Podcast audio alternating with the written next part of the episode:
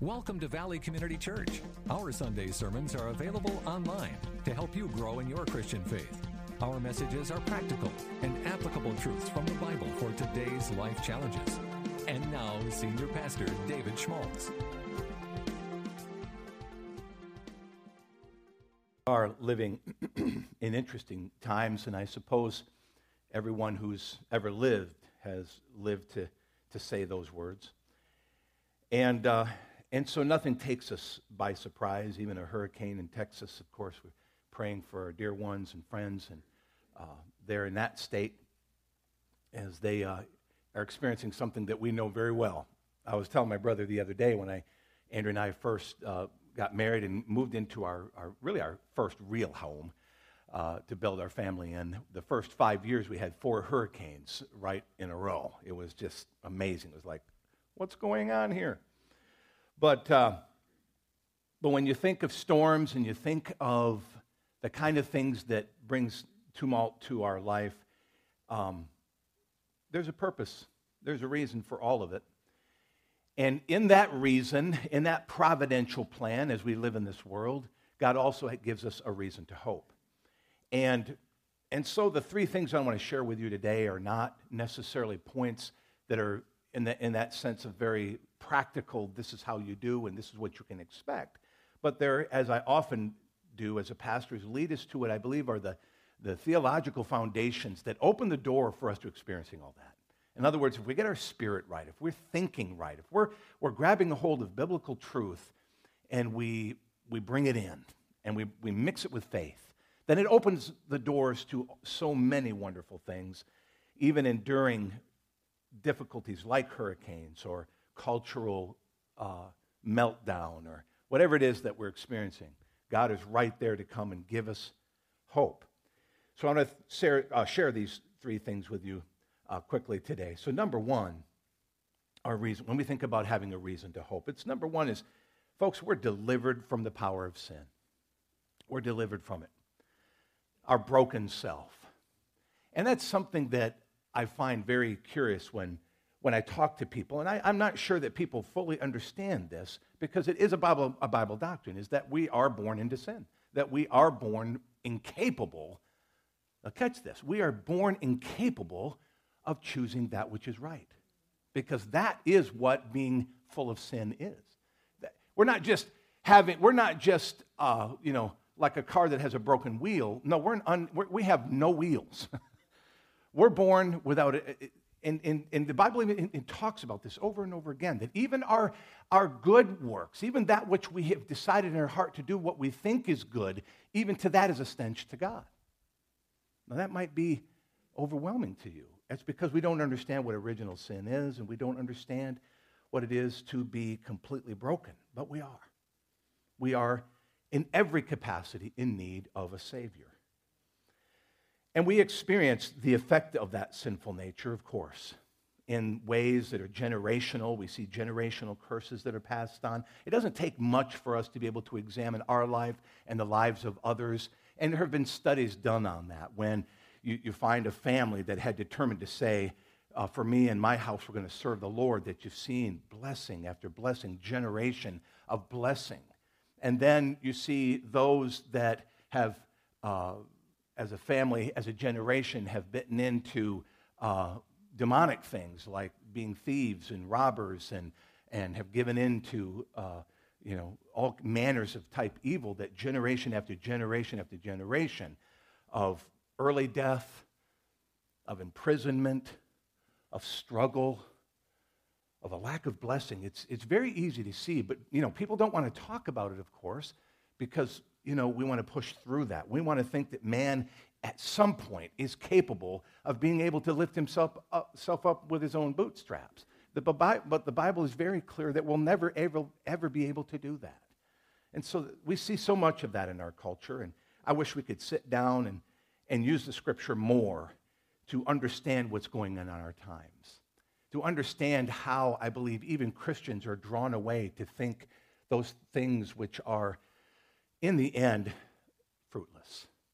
In the end, only man's attempt to try to build another Tower of Babel to achieve something that is perfect in this life without the fear of God, without the ways of God. We just keep doing it generation after generation in creative ways. We relabel it, we retable it, we, we do everything we can to try to create something that is outside the law and the love and the purpose of God.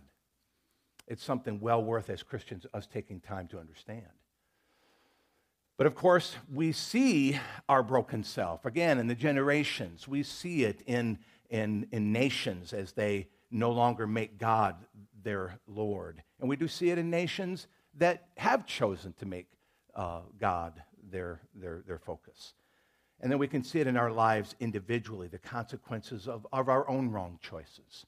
As we go through some scripture here, I want to clearly understand what is the power of sin. In Psalm 51, 3 through 5, here's David who's talking about a very fresh experience of sin in his own life, which, for the, for the most part, began a generational struggle of devastation in his own life as he began to see it pour out into his sons' lives, his daughters' lives, and it comes right down to this poor choice that he made. And, and so this prayer, this the Psalm 51 comes out of this whole moral devastation.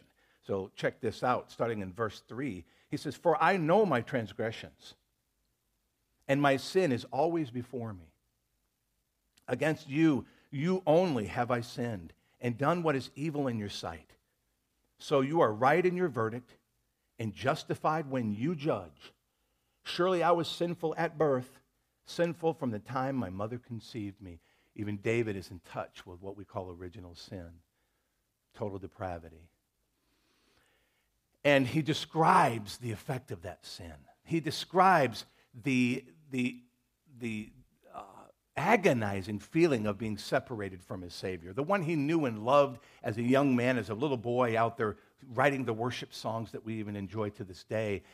David, when he made his choice to commit adultery with Bathsheba, it unleashed a devastation of, of, of you know, conscience, of, of battle, of struggle. And he did his best to try to continue to be the king and to try to cover over his mistake by, you know, even murdering a young man who was, who was the husband of Bathsheba. It was, nothing was working. And so he was living in this agony of the struggle of, of his sin.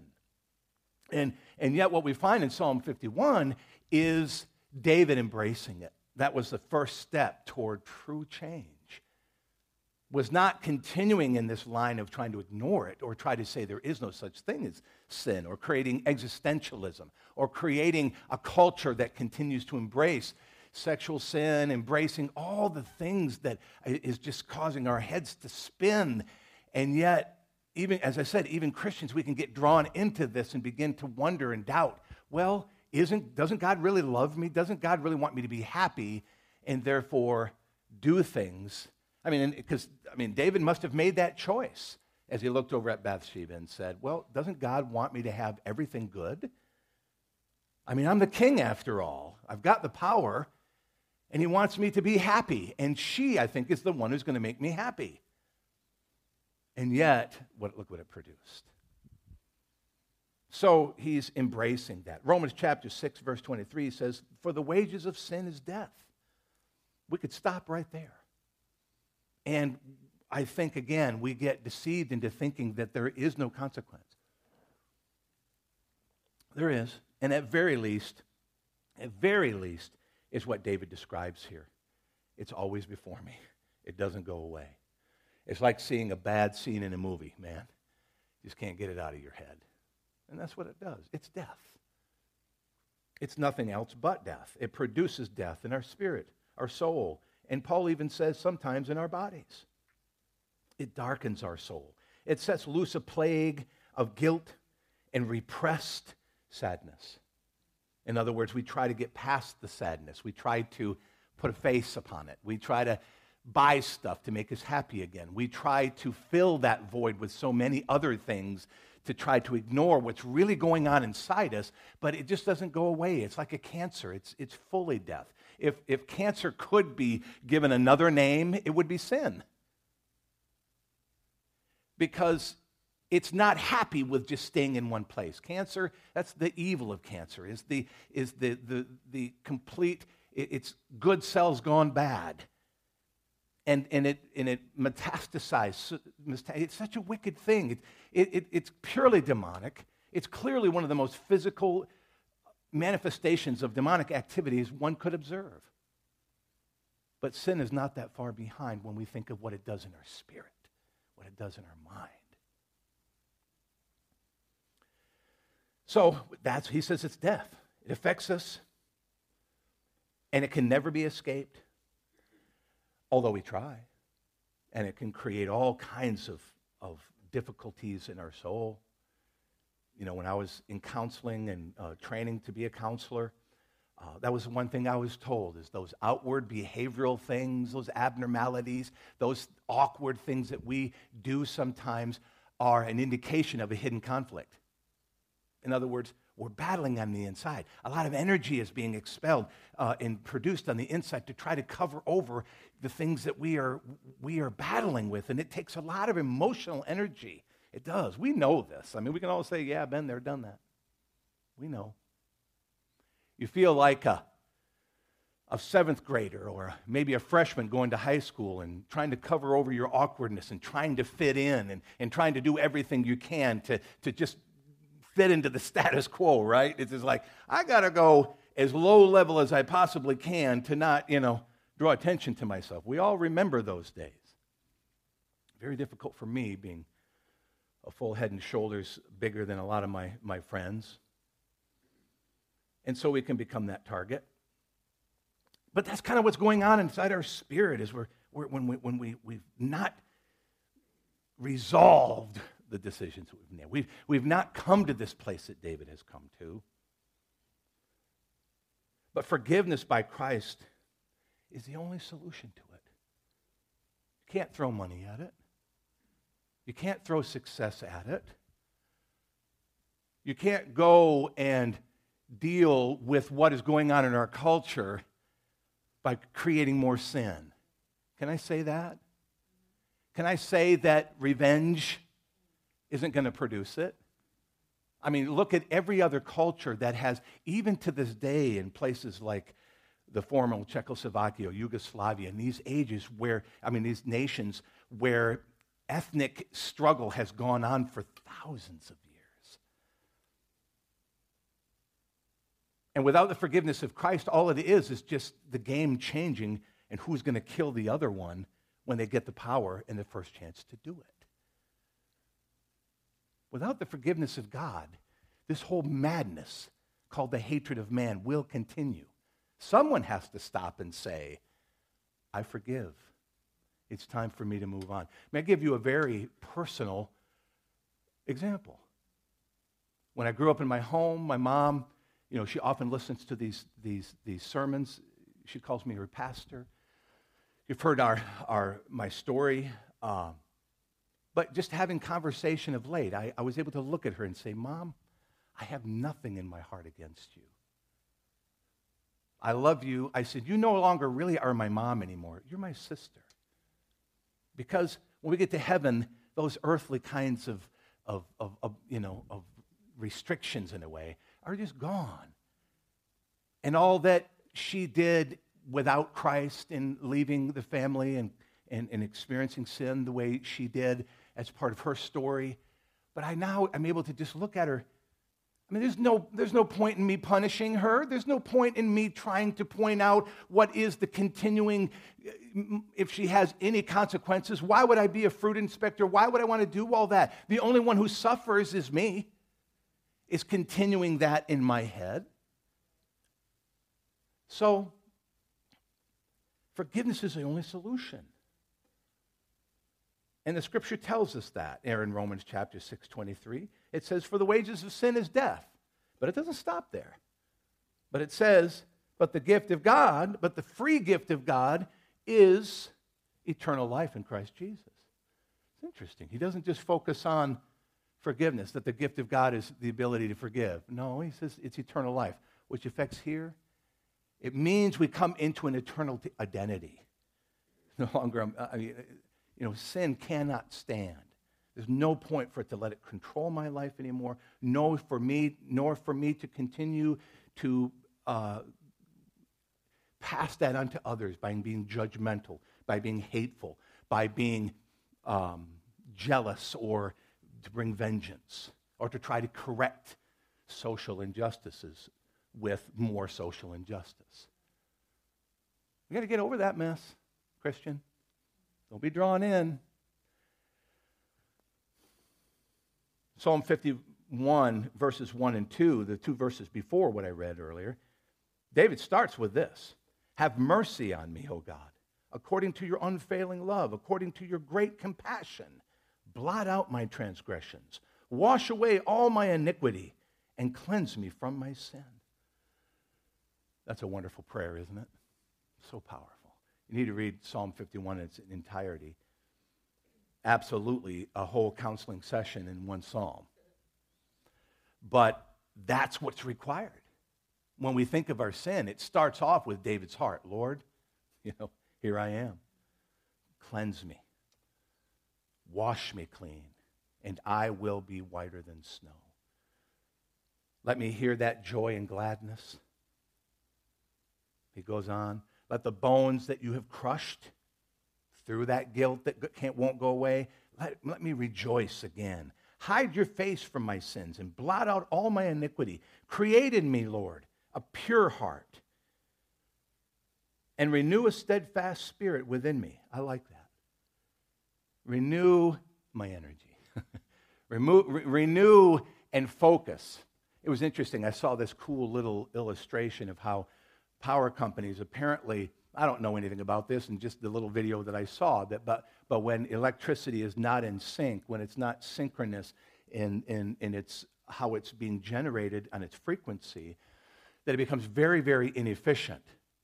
But when it is in harmony, when it is cycling in unity with you know, the, the energy coming in, cycling with the motor that it's coming into, when those are cycling at the same frequency, a high level of uh, ability of, uh, what's the word? I just said it a minute ago. Um, uh, of being efficient. That's the word. The high level of efficiency, and you can cut your power bill in half.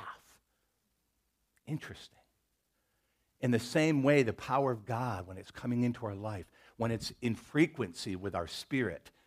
In other words, that we understand that we're not trying to hide anything. We're not trying to live out of sync with God. When we're in sync with Him. I mean, it's wonderful, isn't it, to see these kind of natural ex- examples?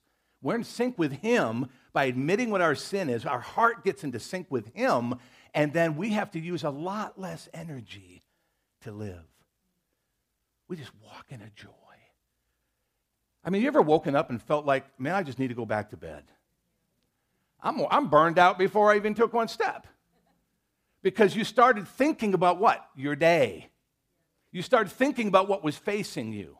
You started thinking about the unfinished issues, the people you got to talk to. Man, I enjoyed my vacation, but I had a couple of those, as Andrea can tell you. Keep you up at late at night. You're not in sync. When we can get in sync and we can pray like David prayed Lord, have mercy upon me, according to your unfailing love. And it goes right in there with 1 John 1 and 9. You know, if I confess my sin, you're faithful and just to forgive my sin and to purify me from all unrighteousness. You can see that John understood Psalm 51 very well. Restore to me the joy of your salvation and grant me a what? A willing spirit well, that's good, isn't it? David prayed, Lord, when I come into peace, help me flow with you. From here on out, let me be more receptive to your leading. Because I got in this stuff because I wasn't. I wasn't really listening. I wasn't really, I, I, I had a different spirit. Now I need a willing spirit. Come and restore that to me. That's what true repentance re- produces, by the way. As a counselor, I can see it within seconds. When a person tries to defend their actions, I just want to say, stop. We're done. We only met 15 minutes. That's all I needed. To know you're not ready.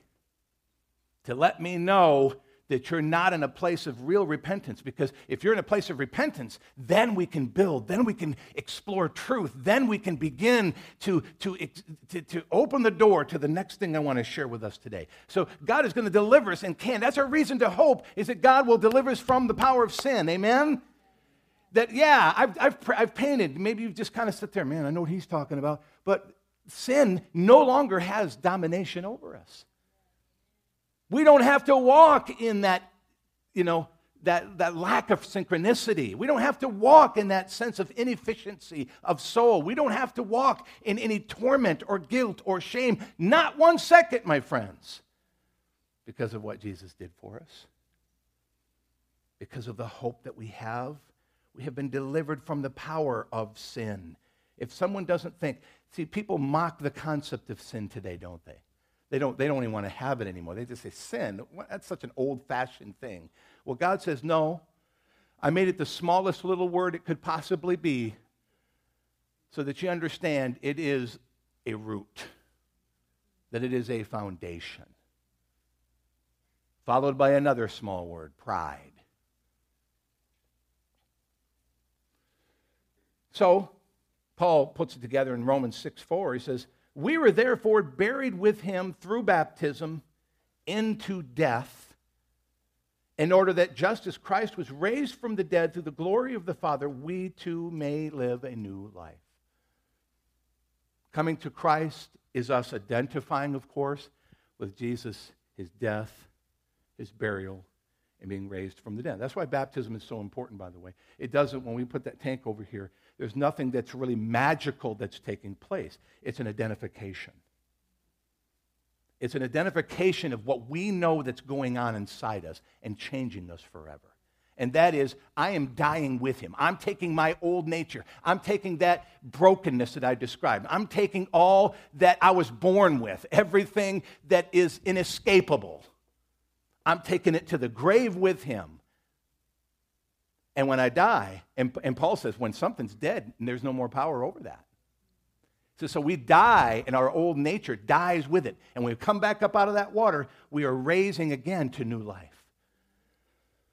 Our hearts are set free.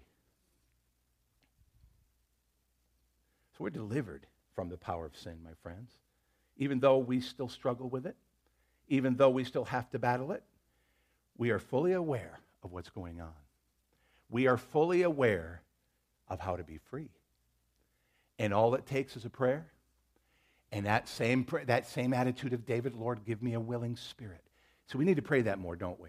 We don't need to say, Lord, please forgive me, I got caught.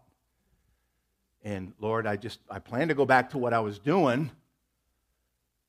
But may another Sunday go by and you restore to me joy and peace. No, no, no. We need to pray more than that. We need to say, Lord, I need to change. I need, I need to continue to walk, which brings us right to our next point. We've been delivered by the power of sin, but we've also been delivered into the grace of God. So we're not just left standing there, an empty vessel, been forgiven. But no, no, no. He takes us from there. He hands us. So when we rise up from the grave, we come up out of the tank. God is waiting there for us with his power to help us. I love Titus 2 11 and 12. I don't know if you guys can put that verse up there, but I love it because it, it, it for me, it describes very practically, because I think that way. It says, can you guys put that up for me? Titus 2 11 and 12. For the grace of God has appeared in other, in, in, in, there it is. I'm just, this is NIV. For the grace of God has appeared that offers salvation to all people. It appeared, it's there. Keep going. It teaches us to say what? No. To ungodliness and worldly passions. That's what the grace of God immediately begins doing in your life. We've been delivered into it. What does it do? It teaches us. And not like the teacher back in the one room schoolhouse with the, the four foot long dowel rod that would hit you on top of your knuckles every time you did something wrong or embarrassed you and stuck you in the corner. No, no, no. The Holy Spirit is there to lovingly come beside you and come against uh, a gap beside your desk and whisper into your ear, you know what? You, that's the wrong answer. Let's work on that. That is producing the wrong fruit in your life. Let's go back and dig. Let's see, how'd you get here? Let's look at the computations of your soul. What's going on? Where did you take a wrong route? He teaches us to find it, but then to say no to the ungodliness and the worldly passions, the things that got us to that place of brokenness and hurt and suffering and struggle and guilt and the repressed shame that I talked about. Hey, go back to that verse, man. I ain't done with that. Sorry. we need to have a little music going in the background as we wait. There we go. Uh, so upright and godly lives in this present life. And so I like to say, he teaches to say no, but then to say yes to self control, to say yes to live a godly life. Now, the verse doesn't say, now look, now that you've been saved, you got to get to the business of changing yourself. We've been delivered into the grace of God, which gives us the power to begin to change. Amen? So we haven't just been delivered from sin, we have been delivered into God's power to, uh, for us to change and to become like Him. The problem is, I think we're not as acquainted with the grace of God as we are with repentance or with confession. We get stuck there and we just stuck in the cycle. Lord, I sinned, forgive me, Lord. I sinned, forgive me, Lord. I sin, forgive me, Lord. No, no, no. We got to break out of that cycle with, Lord, now give me a willing spirit. And Holy Spirit, would you pour out your, a fresh dose of grace? Help me to say no. Help me to turn it off. Help me to walk in the right direction. Help me to say no to that bad and un, that, that relationship that's not bringing me any life. To, to help me to say no to that activity that I know is devastating me. Help me. You know, it doesn't take too many cycles for us to realize the things that we are doing in our life that are not producing, you know, godly fruit. It doesn't take long. But the grace of God is ready to help us. And I love it, Philippians 2.13. So God's powerful activity in us, bringing us from glory to glory, in other words, changing to become more like, requires only submission. That's the only prerequisite here, is a willing spirit is a submission. In other words, to just say, Lord, here I am. I need you to change me. So, worship is very much that encounter. Isn't that a good word? Encounter. To come to the Lord and just say, Here I am, broken pieces and all. Here I am, warts and all. I got a bad attitude. I did a couple of things, thought a couple of things this week that I'm not really proud of. I'm, back here again. Holy Spirit, would you begin to transform? Give me a willing spirit. And then Philippians 2:13 says that he causes us to will and to do of his good pleasure. Yeah. I dig that verse. Don't you like that verse? He causes me to will, want to, and to end up doing of his good pleasure. That's a great verse, man. Not that it takes off any responsibility. But what it does is, it, it, it, what it does is it makes the Savior that much more appealing to me, doesn't it? To know that, man, I got to keep running to Jesus. If He's the one who knows me, sees me. I mean, it all comes together when we see Psalm, Psalm 51, when we see the intimacy that David discovered, and then we have the, the, the complete revelation of the New Testament. You start to see that David was seeing things that nobody else really was experiencing. And now we're right there. We keep running to him.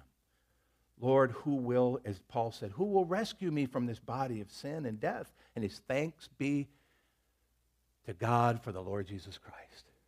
Therefore, there is no, Romans chapter 8, verse 1, there is no condemnation for those who are in him, which is why running to the Savior is the only response now, if you can do that on your own, if you can do that out in the country, if you can do that while you're swimming, if you can do that while you're flying, if you can do that when you're digging, I, I mean, more power to you. But for me, I have discovered I can't do that alone. Which is why we need the church, which is why we need one another, which is why we need to hear this message. And so we're delivered into the grace of God. what is that? The abundant well of life. Jesus said to spring up a well. He said, You'll have that. I mean, sometimes you stare at that well and say, Man, I sure love to see that well a little bit more. But it's there. We just need to spend more and more time with Him. He'll give us His mind, the mind of Christ. I love that. Because, folks, honestly, in sin, we're insane, are we not? I mean, we're just out of control. You ever found yourself going down a path where panic, anxiety, fear, anger, is that how when that anger starts stirring up inside you, you start thinking thoughts, and you have to have other people around you saying, Why are you saying this? I mean, I have to have my kids, my wife, from time to time to say, David, why are you thinking this? Why are you saying this? And it's just kind of that bucket of water, cold water thrown upon us to say, Man, how'd you get here? That's how quickly the human soul can get caught up in these things. It doesn't often take very much either, does it? But God says, I'll give you the mind Christ. I'll give you his mind. Oh man, what is Jesus thinking about? The supremacy of the kingdom of God, the power of love, the power of joy, the power of the fruit of the Spirit, strength, expectation of blessing. 1 Corinthians 15 10. But by the grace of God, I am what I am. I love this verse. Let's read this one together. Check this out. This is Paul, his response to all of this. But by the grace of God, I am what I am. And his grace to me was not without effect. No, I worked harder than all of them, yet not I, but the grace of God that was with me. Wow. You could spend a lot of time on this verse. Because what it, you see, it's all here. Because he, Paul is saying, look, it's the grace of God that I'm anything. Yet, I worked pretty hard to stay in it. I worked really hard by getting up in the morning and praying. I worked really hard by obeying what Jesus said go to the Philippians or go to Macedonia. I did it. I worked really hard staying in synchronous activity with what the Holy Spirit was telling me to do. Because when you've come to Christ, when you've been raised from the dead, when you are brought to this place, God, God is so ready to start communicating with you to how to live this life that begins to attract a lot more favor and blessing. That I promise you. He's ready to speak to you if you ask him, Lord, what do I do here? Man, have I been experiencing, Andrea, haven't we experienced a lot of that lately? Because, you know, we can start beginning to panic and wonder how is this going to work out? Just had, I mean, just when was my phone call? Was it Wednesday? Just Wednesday. Something had been bothering me all summer, if not years. Those who gathered together to pray for this conversation that I had, and how it just all melted, the anxiety. It was just like, and, and, and it was just like solved. Of course, it was a two hour conversation, but it got fixed. And I love it when God does that. And I remember thinking to myself, I sure wasted a lot of time worrying of how God was going to make this happen. Oh, I don't know. Yet not I, but the grace of God that is in me. The effective work of the cross. That's my hope. That's your hope. That's why I don't like people talking about whether they're saved today or not saved today, or whether they need to get rebaptized, or, or if, if every Sunday is just kind of like a, a, a holy Protestant mass where we just keep coming back and re crucifying Jesus all over again and having to just continue. I lost my grace. I lost my connection with God and having to come back every Sunday to get it back. And then we just get into this silly little cycle. It never changed. He never stopped loving you what Jesus did on the cross, and he said, It is finished. He didn't say, It's finished until the next time, or it's finished, you know, for today. Uh, he didn't say that. That's foolishness. I love the fact, and when I think of what Jesus did on the cross, it is effectual. And that's a great doctrinal word. It is effectual. In other words, what Jesus did on the cross has more than enough grace, more than enough power, more than enough anything that is required to secure me to Him, to tether me to Him forever. Which brings up my final point.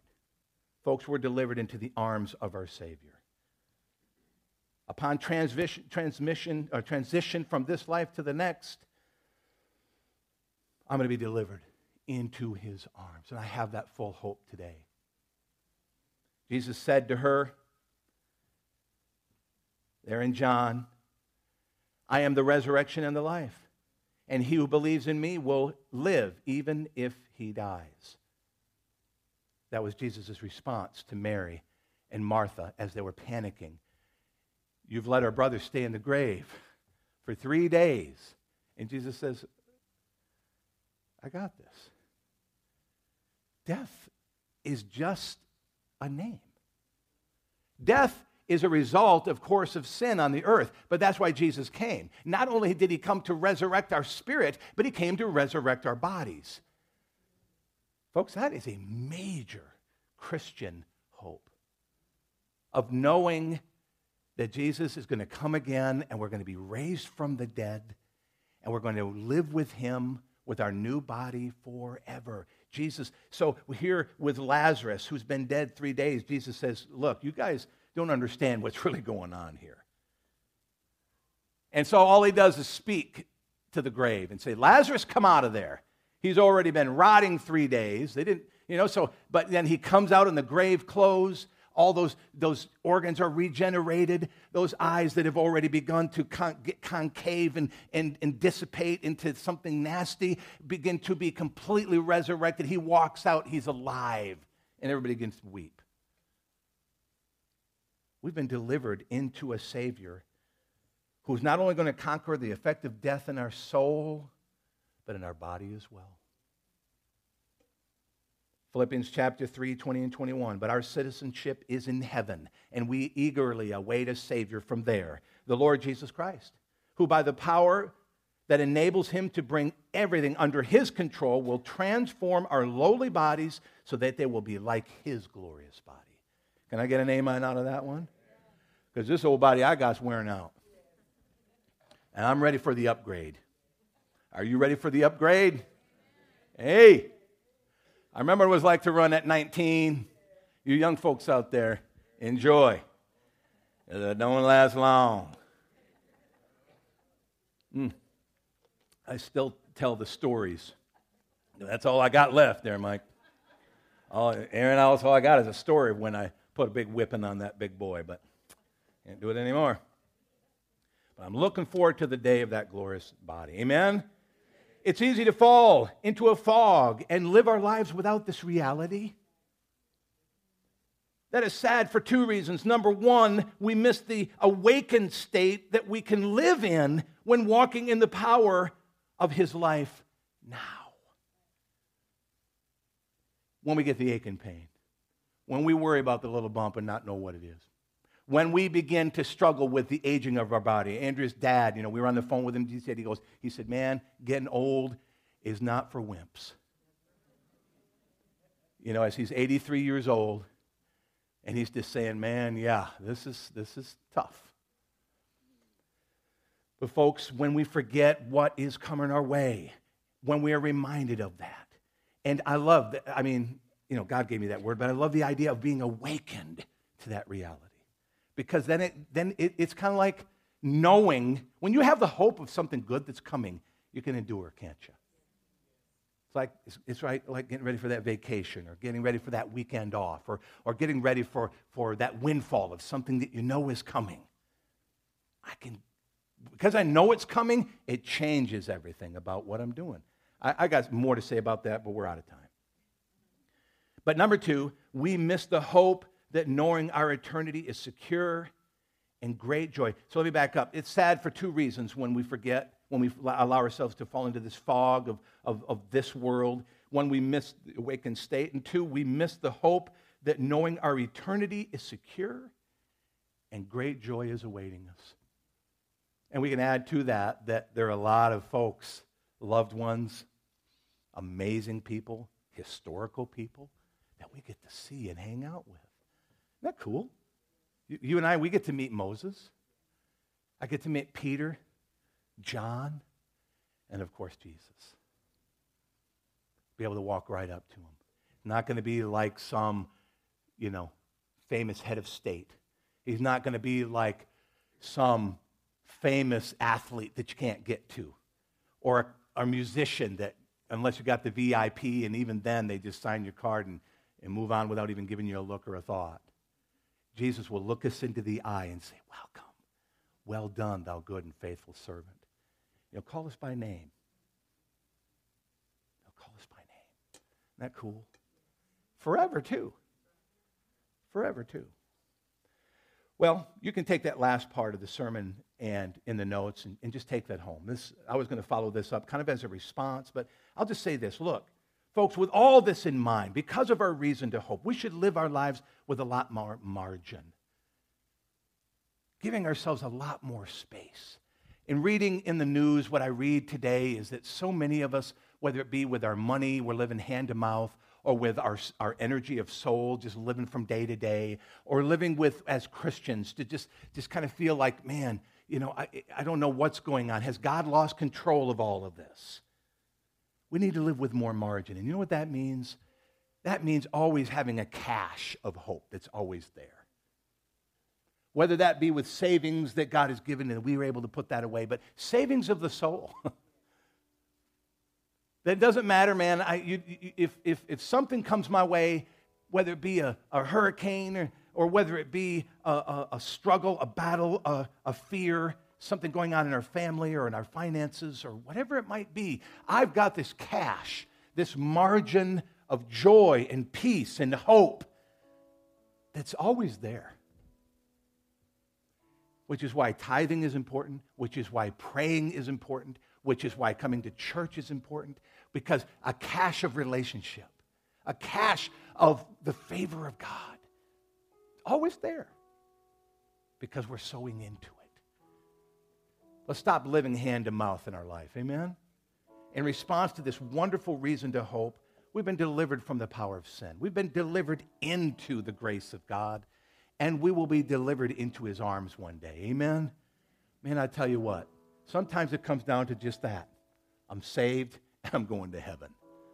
I don't know what else is going to happen in this world. I don't know how it's all going to work out, but I'm saved and I'm going to heaven. Amen? Amen. Let's stand up this morning.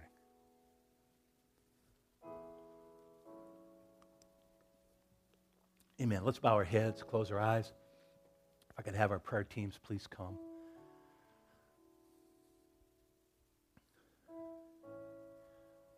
Lord, help us to build some margin in our, in our life. Lord, and, and I think that is a very biblical thing. Might even develop this further. But Lord, I pray you'd help us. Lord, to store up joy, to store up, God, faith.